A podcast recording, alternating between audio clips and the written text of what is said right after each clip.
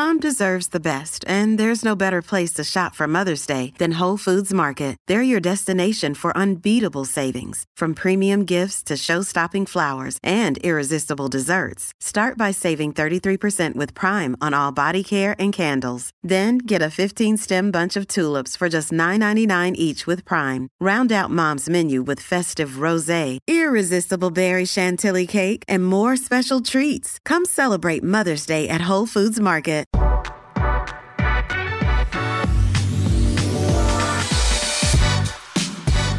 Podcast is brought to you by Pella Windows and Doors. It's winter, it's cold. That's where you need your windows to step their game up and keep your energy efficiency on point where you're staying warm, keeping the heat high and the energy bills low. And your windows are vital in this fight.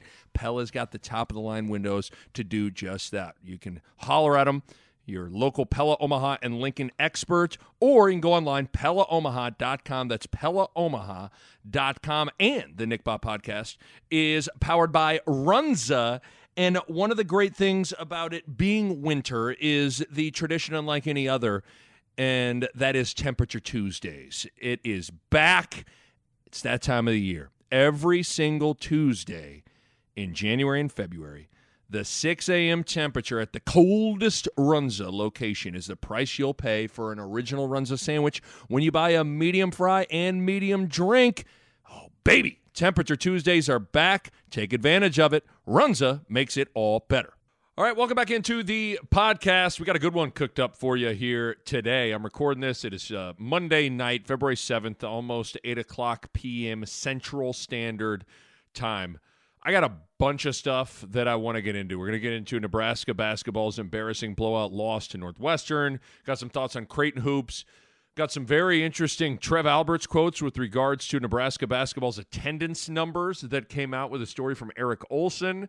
Uh, got my biggest takeaway from Nebraska football signing day last week, and some other NIL stuff I want to get into, and with uh, gosh we're almost like five weeks away a little under five weeks away from selection sunday. So i'm going to give you my what i like and what concerns me about the top 10 teams in college basketball. That's all coming up on today's pod. Uh, but i got i want to start with with nebraska basketball. So Nebraska got absolutely embarrassed by Northwestern on their home floor on Saturday afternoon. Uh, Northwestern was up 35 with five minutes left when Chris Collins called off the dogs. 35.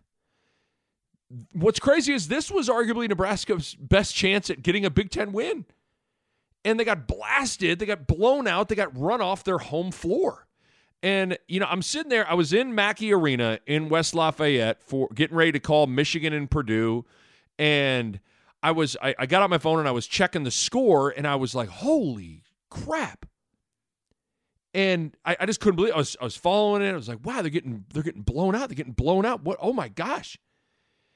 And then I don't know why I did, but I, I just had to. The first thing I did when when I when I got to my house on Sunday, or I got I got home late Saturday night. So on Sunday morning, I just had to watch it. I immediately first thing I did on Sunday morning was I got a cup of coffee, I downloaded the game, and I watched the the Nebraska Northwestern game. And man, it was ever bit as bad as the score suggested it would be. Nebraska's defensive effort and fight and intensity and IQ and toughness was just awful. I don't want to. I get. To, I don't.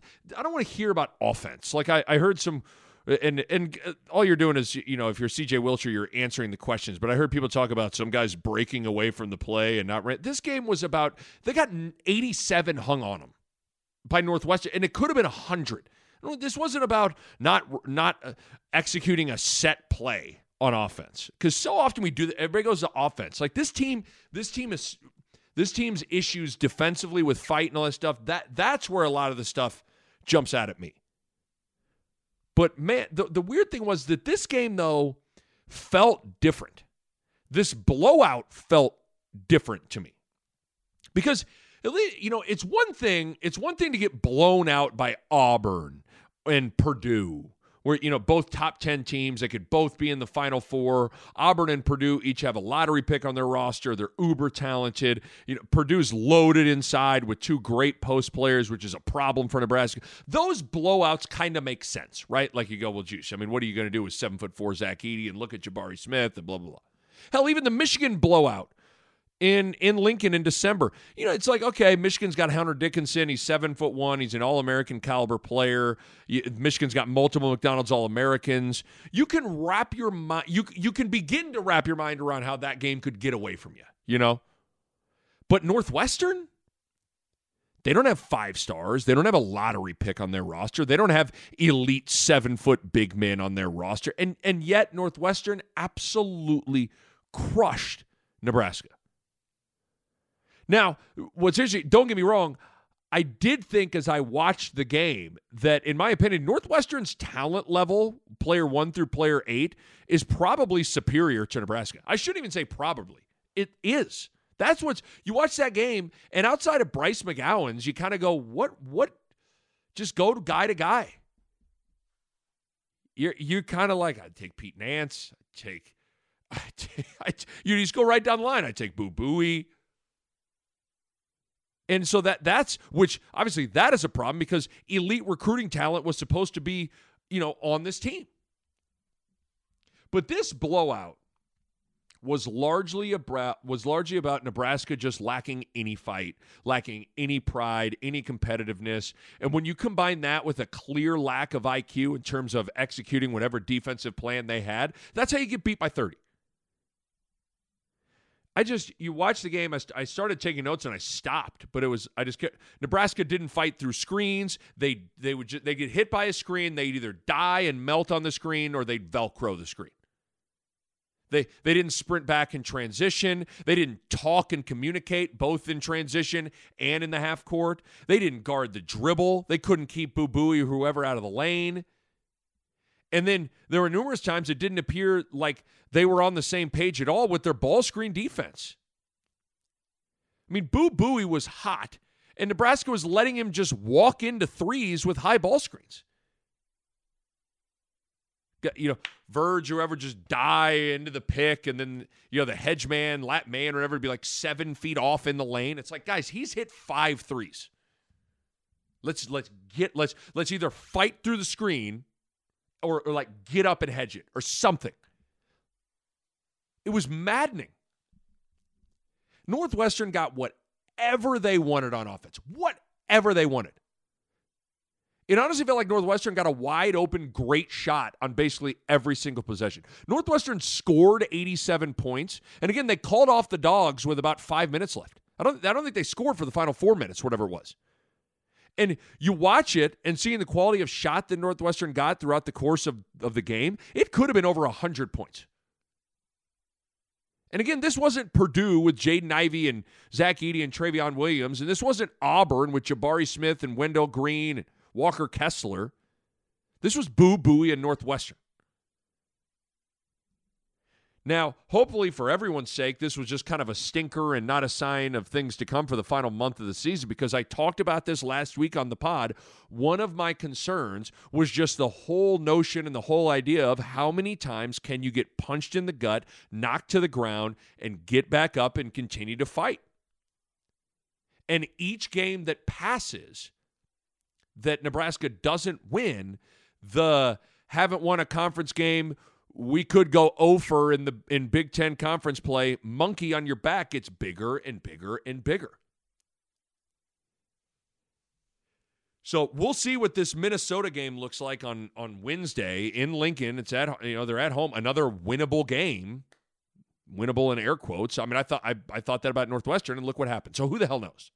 I'm just so I'm. It's just I'm just so disappointed at times watching it all. You know, as just a guy that loves basketball, it's just you know, certainly some of the coaching things and lack of execution, certainly head scratching. But I, I, always first come at it like a former player. I always, I, I, I try to wear have a lot of different lenses at which I'm viewing things. You got to think about things from a coaching perspective at times. You got to think about also things from a player's perspective, and naturally, that's always my first perspective on things. And as a former player, as a former college basketball player, a guy who laced him up and played, it's the no fight, no pride, no competitiveness thing that just it, that always isn't going to sit well when you watch it. Like if you lose, fine, you lose, but at least go down fighting and competing. So I sure hope we see a better effort than than that because man, that was that was maybe the low point of the season so far. Man, I mean, that was shocking. Sticking with Nebraska basketball, Eric Olson of the Associated Press, he wrote a story about the Nebraska basketball attendance this year, and it had some some interesting quotes from Trev Alberts and some interesting numbers in them as well. Couple of things to to chew on numbers wise. So the average number of used tickets per game, not not announced attendances, like actual scan tickets, butts in the seats, right? Because those are always two different numbers, right? Like you'll announce an attendance number that's 10,000 less than that or whatever. But the average number of used tickets per game for Nebraska basketball this season is 7,160. So uh, about at 7,000. That is down. That number is down 22% from the 2019 2020 season because obviously there was no fans last year. So you have to go back two years. And I mean, a 22 point or 22% decrease is concerning. And again, keep in mind with that 7,000 number is is Pinnacle Bank Arena, the capacity is about 15,000. So I mean, that's half full. That's half full. So that that dip is concerning.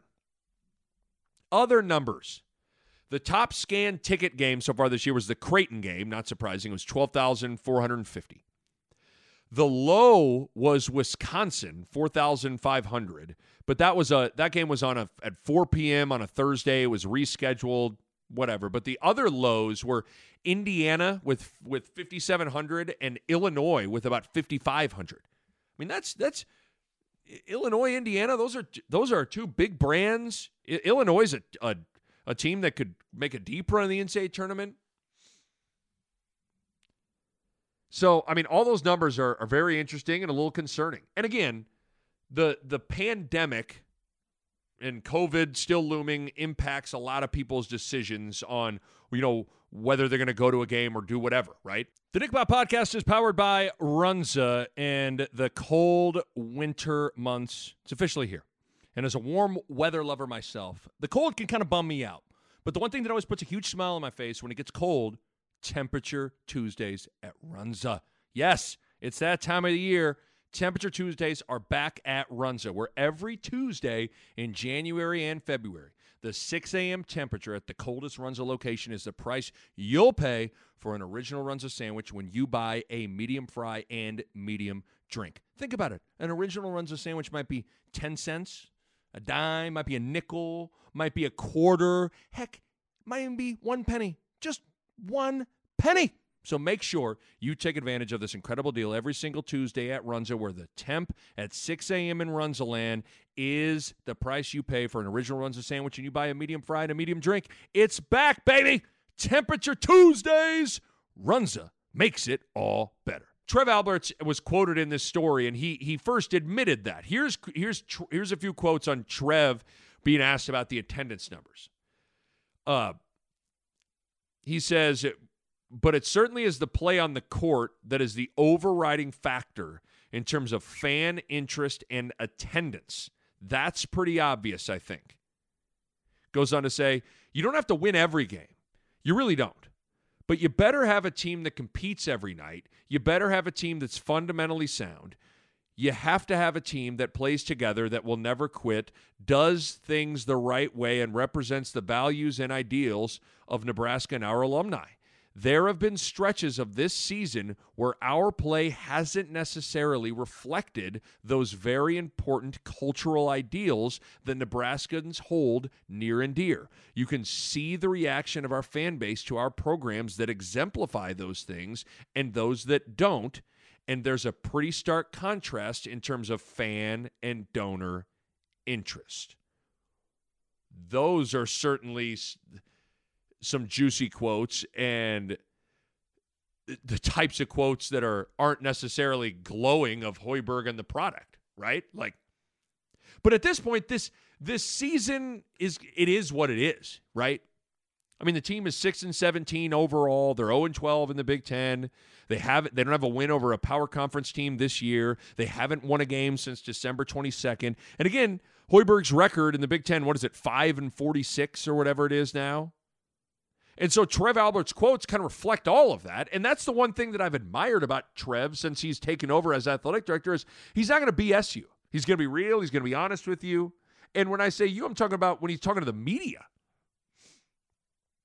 He, he's he is gonna he's gonna keep it real, and he did with kind of answering questions about those attendance numbers.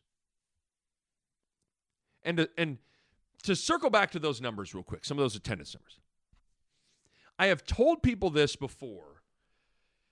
As someone that's you know a national college basketball analyst, and you know I spend I've, this is my eighth year with Fox, and you know I've been immersed in college basketball for you know almost 20 years now. Going you know as a player, as a coach, as a broadcaster, like sure the, the difference that Nebraska basketball has from some of those uh, from some other floundering power conference teams that don't necessarily have the history and tradition and aren't winning right now or whatever is the home games at Pinnacle Bank Arena over the last handful of years have had been pretty good.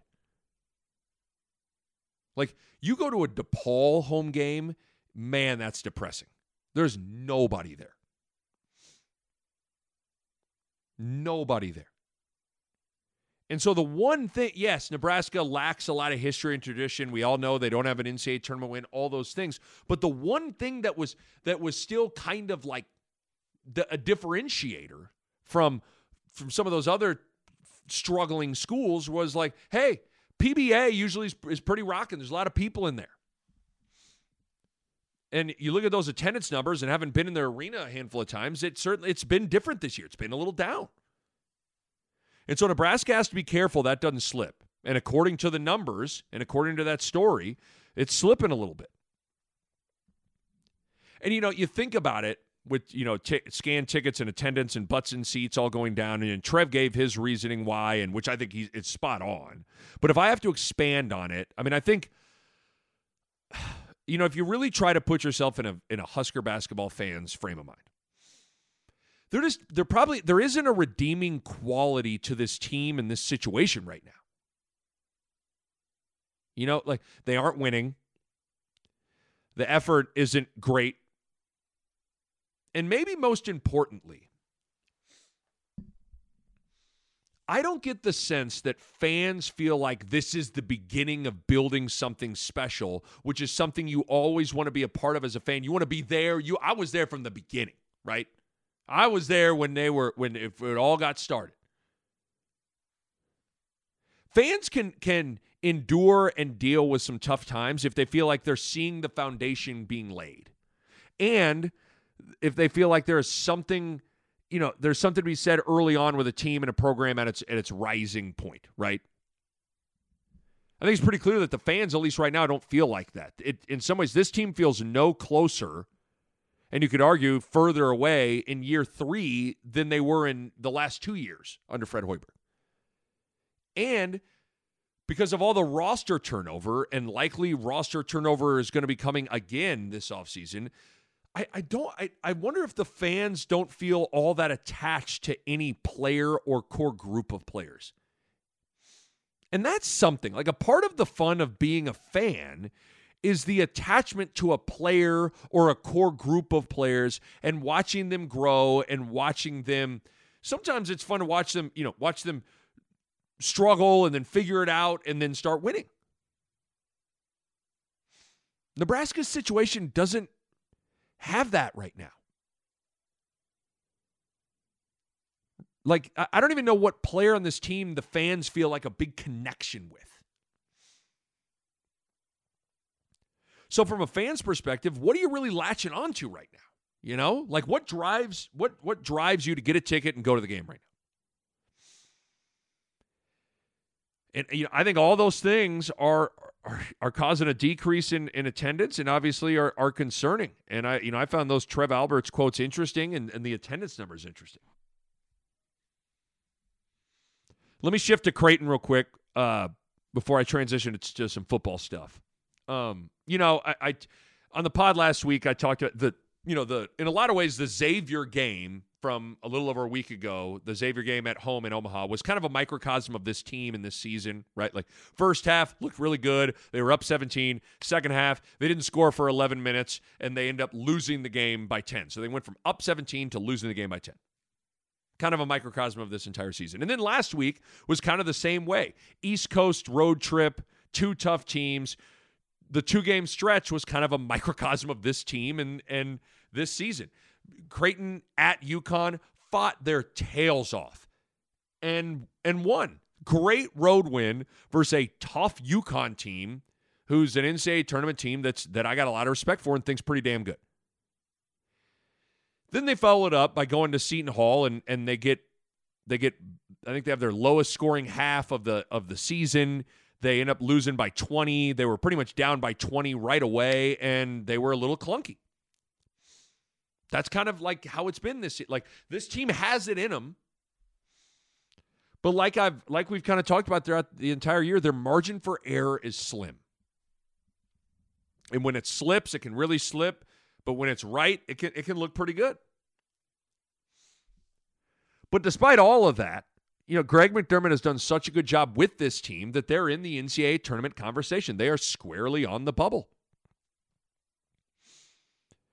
And for as much as we we talked about resume like it's interesting for as much as we talk about resume boosting wins when discussing bubble teams, we probably don't lend enough credence to winning the games they're supposed to win. Right? Like we only talk about like that's a big opportunity. Well, like the other games so beating the teams you're supposed to beat, that's like ah, whatever we probably don't lend enough talk and credence to winning the games you're quote unquote supposed to win, right? And that's where Creighton kind of finds themselves now for this four game stretch. Creighton's next four games are all against the bottom three teams in the Big East standings. And we've talked about this, but I, it bears repeating. They got Butler at home, Georgetown, Georgetown at home, and then DePaul. We talked about this last week, but I got to repeat it since they're here. And I'm certainly not suggesting those games are gimme layups against Roast Beef State and Mayonnaise Tech, but those are four games that Creighton will probably be favored in.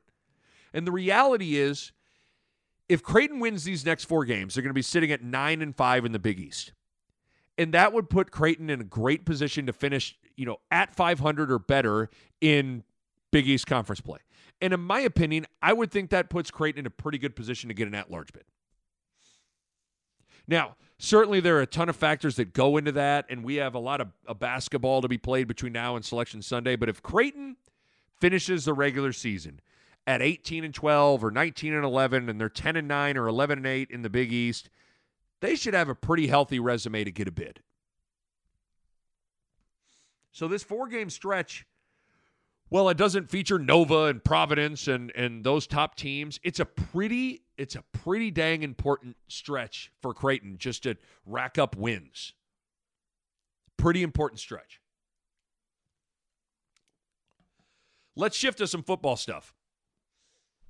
So, college football, you know, National Signing Day was last week, and obviously it used to be a much bigger deal but now with the early signing period in December, that February signing day is is much less crazy. But it was it was a it was a fairly quiet day for Nebraska, but it was kind of a quiet day across all, all of college football. But I thought there was one signing for Nebraska that stood out to me. And to me, it was the flipping of the TCU commit, Ajay Allen, to Nebraska that's that that really jumped out at me for signing day. He's a running back out of Louisiana, three-star recruit. Bryan Applewhite, the new running backs coach who came from TCU, obviously had uh, Allen in the fold, got him to flip and come with him to Nebraska. And listen, here's here's why I highlight Allen for signing day, the running back. Yeah, yeah, yeah. I mean, his film looks good, yada, yada, yada, blah, blah, blah, right? I mean, uh, highlight tapes are highlight tapes. A lot of guys look good. Like you turn on his film, he looks pretty good, right? It's a highlight tape for crying out loud. Better look pretty good. But all I know, here's here's why I'm bringing him up. All I know is that position, the running back spot, has been a huge problem. And the lack of finding an elite guy at that spot since Scott Frost has taken over is maddening. And of all the things that Nebraska has lacked through the first four years of Frost, a difference maker at running back is right near the top for me. And here's the thing I like Ryan Held. I really did. Seemed like a good guy. But whether it was him or whoever, I just haven't I haven't ever really felt like Nebraska's talent evaluation at running back or development or whatever has been very good. Mainly kind of just the, the talent of the dudes. Like outside of Maurice Washington situationally as a home run hitter, I haven't really loved any of these running backs. From from Rahmir Johnson, he's okay. Markese Stepp, yeah. Greg Bell, yeah. Ronald Thompkins, yeah. Sevion Morrison, yeah. I was never as high on Dedrick Mills as other people were. Gabe Ervin looks okay to me, but he certainly doesn't look like a game changer to me. Jaquez Yant, yeah, he had a couple of nice plays against Northwestern, but overall, I think you saw as the season wore on, he's got a long ways to go. So I guess what I'm saying is I'm excited to get a new talent evaluator for the running back spot at Nebraska and see what that spot looks like. Maybe, maybe Allen, maybe Ajay Allen is is good next year. Maybe not. I just kind of felt like the Nebraska Nebraska's talent evaluating and coaching of the running back spot had lost its benefit of the doubt in my mind. But with the the new running back coach in Applewhite and a, and a set of new eyes, evaluating the, the, the running backs across the country and just a new way of doing things and all that with Mickey Joseph and Whipple and Donovan Raiola and all that stuff. I'm just excited to see what happens with that spot. So naturally, I'm excited about this running back. That that's my signing day big takeaway. The Nick Bahe podcast is brought to you by Pella Windows and Doors, and I want to talk to you guys about energy efficiency. And if you go into Pella's website right now, you look at it, and how about this? One, two, three, four, five different types of windows or doors by Pella won the Energy Star 2020 Most Energy Efficient Award. That's big time stuff right there. And they achieved that in a couple of ways. They got insulated glass, which slows the heat transfer, keeping your home at a more comfortable temperature. They got types of low E glass, which is a glass coating that has been optimized for your climate. They got triple pane glass, which you can upgrade to for increased insulating airspace. And within all of that, one of the keys is proper installation, which is key for window and doors to perform at their best. And you know the Pella experts are excellent at that. Bottom line, energy efficiency matters in making your home more comfortable, and Pella windows and doors are at the top of the line when it comes to energy efficiency. Check them out online, PellaOmaha.com. That's PellaOmaha.com. You know, speaking of signing day, you have the Jimbo Fisher thing. You know him taking issue with the this idea that there's a big you know, five million dollar or ten million dollar fund for NIL that people are handing out NIL money and all that stuff. And you know, I, I have I've given my thoughts on NIL. You know, name, image, and likeness for recruits and all that stuff of what's going on, especially as it it has coincided with the transfer portal. Like I am pro NIL. But I'm also pro having some handle on this thing of some rules and regulations with all this. A sport without rules and regulations in how you can acquire players and build out your roster is ultimately in the long run a problem. Every other major sport has rules and regulations in place with acquiring players and building your roster, except college football and college basketball right now. Basically, there is zero salary cap.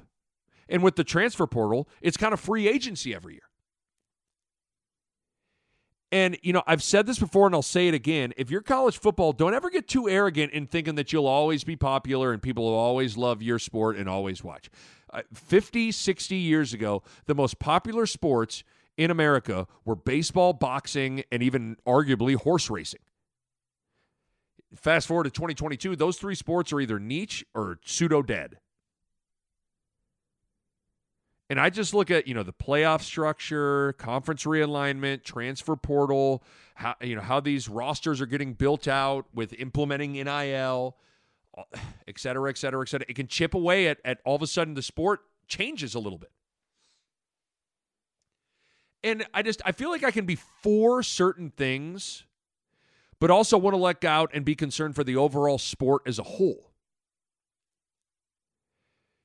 And if you if you look at it, ratings have continued to go down for the college football playoff. I mean, just every year down, down, down, down, down. With conference realignment, and even now Texas and Oklahoma going to the SEC, and and uh, like you you take away natural rivalries and chip away too much at conferences.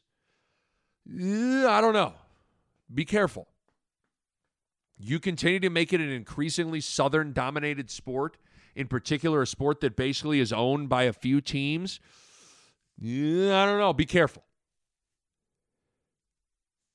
You you ha- you make it a sport where you you kind of basically have zero rules and regulations in place with eh, with zero uniformity in how each team can acquire players and build a roster. I don't know. I just get concerned with all that stuff. And listen, this the same can be said for everything I'm talking about for college basketball. But at least, you know, the redeeming quality of college basketball is its postseason structure. The NCAA tournament is still great and loved. College football's postseason is just is awful, in my opinion. It's awful. But to circle back to the original point, I guess I just I, I struggle to see the argument for how it's a good thing for college football to have no rules and no regulations with how you build out your roster and acquire players. Players can leave and go anywhere they want. Players can then make whatever they want when they're there and all, like I, I struggle to see how that's that's good for the big picture of college sports. Like, and listen, you you can be one of those people that is listening to this and says, "Y'all, God, boo hoo." Quit being stuck in the past. Quit crying. It is what it is. You better get used to it. Quit crying, crying about it. Like, okay, if you want to be that guy, that's fine. Like, technically, you're right, but I think you're misguided. Because w- when I talk about this, like me taking time out on the podcast to, to hammer this home, this point home again, when I talk about this, I guess if it comes off like I'm complaining, I'm I'm my complaints about this there aren't from a, they're not from like a selfish place of how I personally feel. It's everything I'm saying is stemming from I'm arguing from the sports perspective and what's best for the overall long-term health of that sport. That's where I think people get get it confused. I don't care what Casey Thompson gets with NIL. I have no problem with him getting paid and athletes getting paid. Zero problem with it. I have zero problem with college athletes getting paid. Zero issues. What I do take issue with and have a problem with is trying to maintain some competitive balance and equity in the sports of, again, how these rosters are getting built and how these teams are getting built. Like I love how people think like just simply say like just simply saying, "Hey man, I'm cool with college athletes getting paid." Okay, that's not really even an opinion, really. Like, okay, yeah, and dot dot dot like there is there another part to that? It's easy to shout out like the th- like it's easy to shout out the, "Hey, just do this." Well, okay, well then how are we going to work make that work within the framework of everything? Like to me, just being one of those people like, eh, I, I, I love it. These guys are getting paid. I'm cool with it. Like, okay, right? Uh, me too. Do you have any anything more to say other than that, or is just like that's where that's it? Because like that that's such a narrow-minded way of looking at this whole thing. And so I just think like when I say like I feel like when people think oh, you're one of those guys that thinks you know this stuff is ruining the sport. Like I don't think it's necessarily ruining the sport. I think it's it the sport can flourish just fine with NIL, but I think there's got to be some some parameters and guidelines and rules and regulations and some uniformity around it. You know, there's a reason that every a lot of sports outside of Major League Baseball they have a salary cap, but even Major League Baseball, you know, they have contracts and different things like. Like there's contracts and rules and regulations exist for a reason especially when you're trying to have a sport where there's comp- where you're you're overall you're trying to maintain some competitive balance with this thing. So again, just being one of those guys that simply is like, "Hey man, I'm cool with, I love it, man. NIL, this is great. Getting money, these guys getting paid. Like, okay, like that's not a very deep opinion. That's a baby pool opinion. Like, let, let's let's get a little deeper here. Okay, cool. Okay, how do we make that all work within the framework of all of college sports and then maintain competitive balance. Oh, by the way, I haven't even mentioned if you still want to have your softball team and your baseball team and your volleyball team and and all like you still want to have all the, those sports work. Like, like let's get a little bit. Okay, that that's that's page one of this thing. Let's pay. Let's let's peel it off a little bit. Because that's like I think the vast majority of people are cool cool with NIL and people getting paid. Like, yeah. What? Let me guess. You like puppies too? Whoa! Wow! You like ice cream? Wow! You are real. Or you got a lot of, lot of deep opinions. We we need to start looking at how we combine the world of NIL with the overall competitive balance and equity and structure of the overall sport. Like it's, we, it's got to happen. That's my big point. That's my big point. Okay, let me wrap this up with a little college basketball because we are, I mean, it's crazy to think we're almost, I mean, five weeks from today, you're going to be holding a bracket in your hand, getting ready to like fill it out, and you got your playing games coming up. Like, that's crazy, right? I'm going to go through the top 10 teams in the country. And th- these are, this is my top 10 teams in the country. I don't have an order. I, I maybe was lazy and not doing an order because, I, but for me, to be honest with you, I think on any given night, any of these 10 teams could potentially be the best team. Like, I really don't think you have a great, there isn't one team that's just head and shoulders better than everybody else. I mean, look at like Kansas got their ass kicked by Kentucky by 30, and then they turn around and they beat Baylor by 30. Like, you know, you, you just have these wild swings.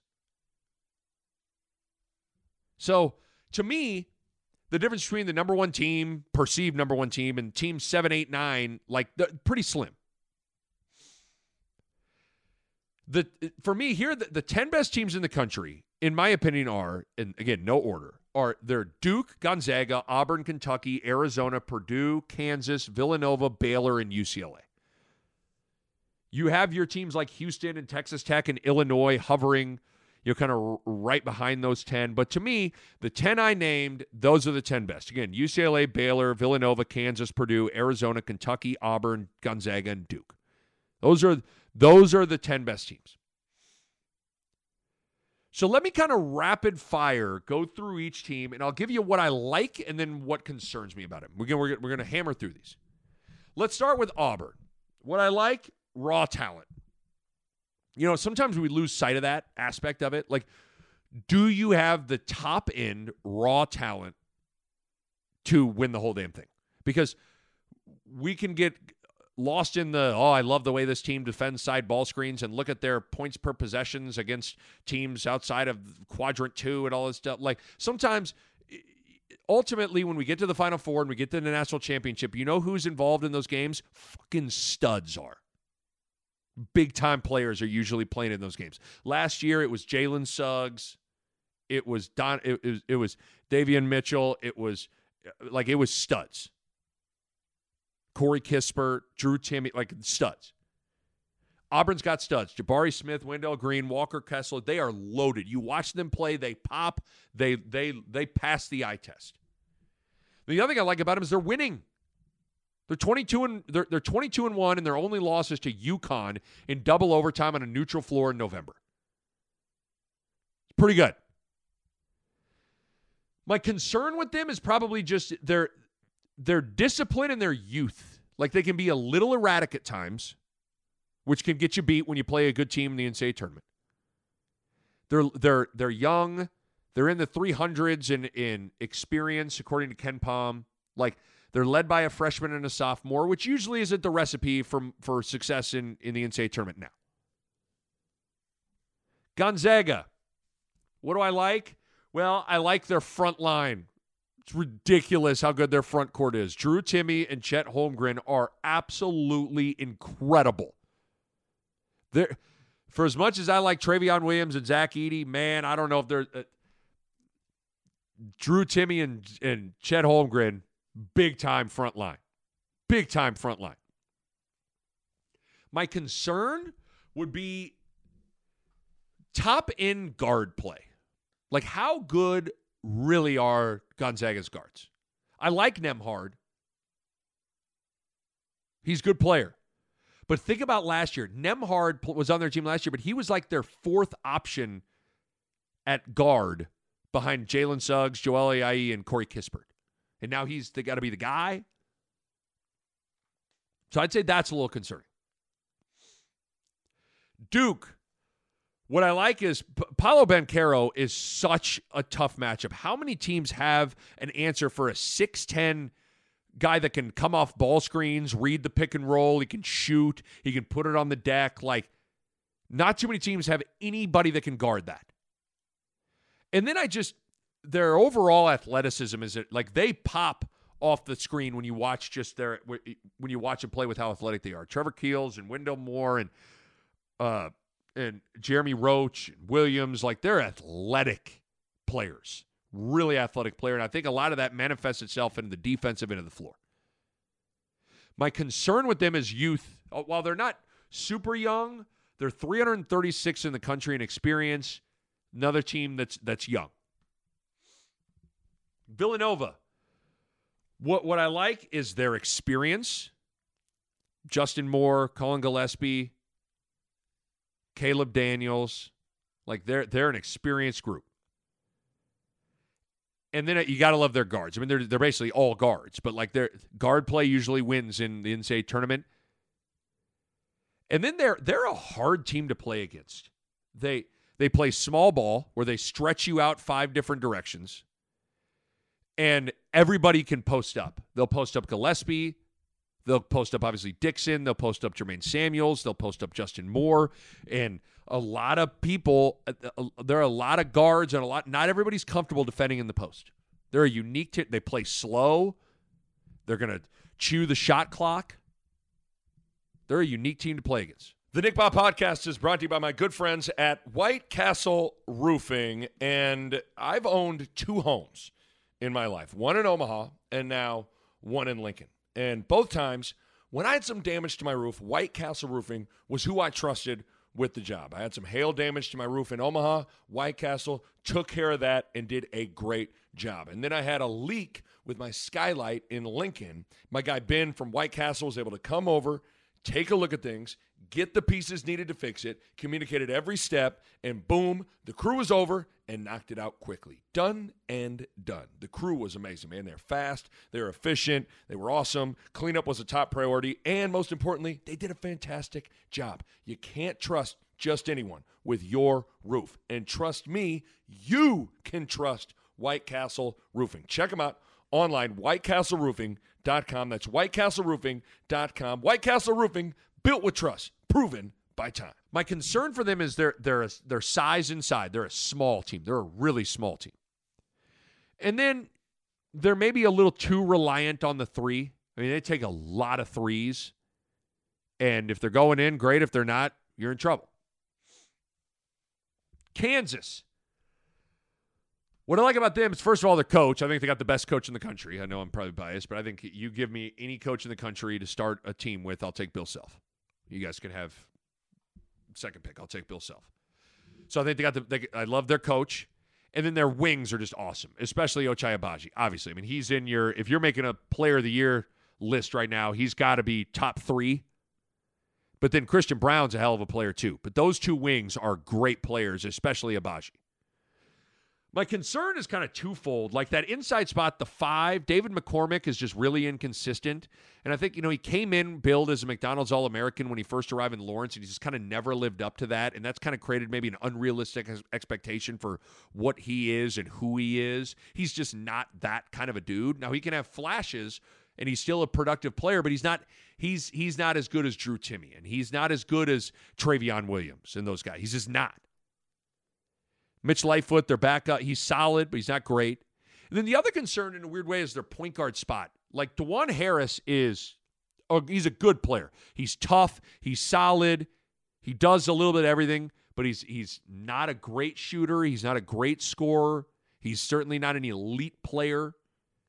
And then they got Remy Martin, the Arizona State transfer, who's been banged up. He's been hurt. And then he's a little wild and erratic for Bill Self's liking.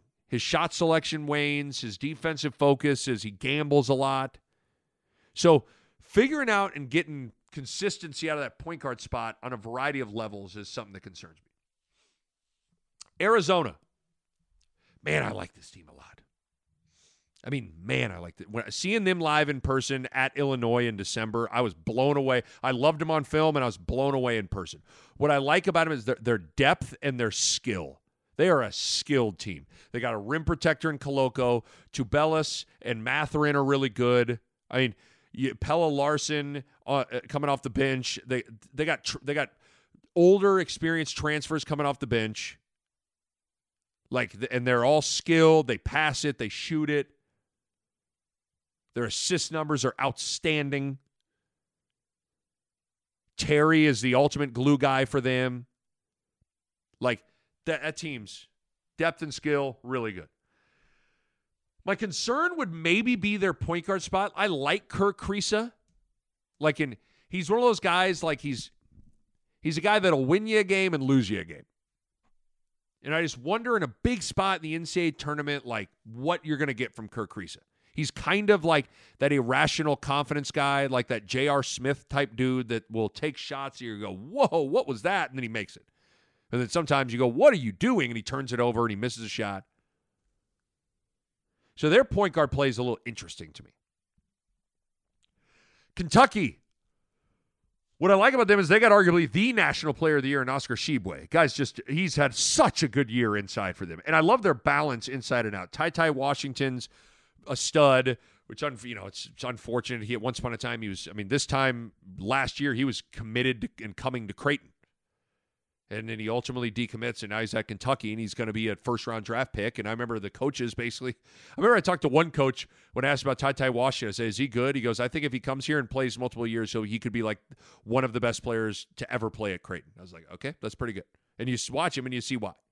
But I really like their blend uh, the blend of their roster is good with youth, with good talented players like Ty Ty Washington, with some older guys like Tshiebwe, uh, like Wheeler, you know, like uh, Kellan Grady is another guy that's played a lot of basketball as a senior. They got the former Blue Jay Davion Mintz. Yeah, remember Davion Mintz? He's still playing. Got a, his sixth year. He plays well for them. He's solid. Tell you what, I look at, you know, I wrote down for concerns. They don't have a glaring one. So you would think I would you would think that would say like, oh, you think they're the best team? Like, I don't know about that. But I guess on paper, I don't know if they have a glaring weakness. I mean, maybe being led by a freshman in Ty Ty Washington at the point guard spot, like when you get into March, who knows, right? But I don't know. They don't have a glaring one to me. Purdue, what you like about it, they're the number one offensive efficiency team in the country, and it's just like they're incredible on offense. They present like most good most good teams are lucky to present one predicament for you. Like you got to figure out what you're doing with Steph Curry. You got to figure out what you're doing with Doug McDermott. Like think of all the problems you have on your plate with Purdue if you're trying to guard them. What are you doing with their two big guys inside, Zach Edey, who's seven foot four, and then Trevion Williams, six ten, best passing big man in the country. Okay, after you solve that, what are you doing with Jaden Ivey, who's a lottery pick? Top, I think he could be a top five pick in the NBA draft. Every time I watch him play, I am blown away by him. He has, I got to make sure I'm careful when I say this. He has like Ja Morant level explosiveness. Like I'm not sure. I'm really racking my brain. He had four in traffic dunks against Michigan in the game I called on Saturday, and like I, I don't know if I've seen a more explosive wing in my time of of covering college basketball than than Jaden Ivey. Oh, by the way, he can shoot and he's a great scorer. Hit the game winner against Ohio State. And then sprinkled in with all that, they have seven 40% three point shooters. So you sell out to stop Ivey, 40% shooters everywhere. You sell out to take away the bigs, 40% shooters everywhere. It's like fucking good luck with that. Good luck guarding that then the con- so obviously there's a lot to like then with everything I just laid out there. The concern is defensively they leave a lot to be desired. They rank 106th in the country in defensive efficiency, which that now history would tell you that all but eliminates you from the final four. History would suggest if if you're not inside the top 25 or top at least top 50 of defensive efficiency, good luck. They're not even, they're, they're 106 right now. Like, excuse me, I gave them. They're 108, so I I I helped them. So defensively, a lot to be desired. And then I, Eric Hunter Jr. and Isaiah Thompson, like I like them both as their point guards. They're both good players. They're both not great players. They're they're average, solid point guards. So there's a lot to like, but there are concerns. Last two teams, then we'll be done. Baylor, uh, what I like about them is their experience. They do have guys that are still leftovers, Flagler, Mayer from a year ago that were on the team that won the whole damn thing. Uh, and then, so you got to like the experience. They got that pedigree working for them. And then I think their defensive upside is still maybe the highest of any team in college basketball. Listen, I know they got their ass kicked at Kansas. That happens to a lot of teams at Allen Fieldhouse. They're really banged up right now, and I think they're going through a little bit of a swoon. But if they can get healthy, get Cryer back feeling good, you know, get Flagler back feeling good. Like their defensive upside is maybe the highest in the country. My concern is do they have a star? I think they got a lot of g- good players. Do they have a great player? I don't know. And then with UCLA, uh, what I like, first of all, experience, Final Four run, incredible experience coming out of the first four to the Final Four last year, and they return everybody. They also have two elite shot creator, shot maker, scorers in Johnny Juzang and Jaime Jaquez. Like those two guys, just really, really good creators and scores.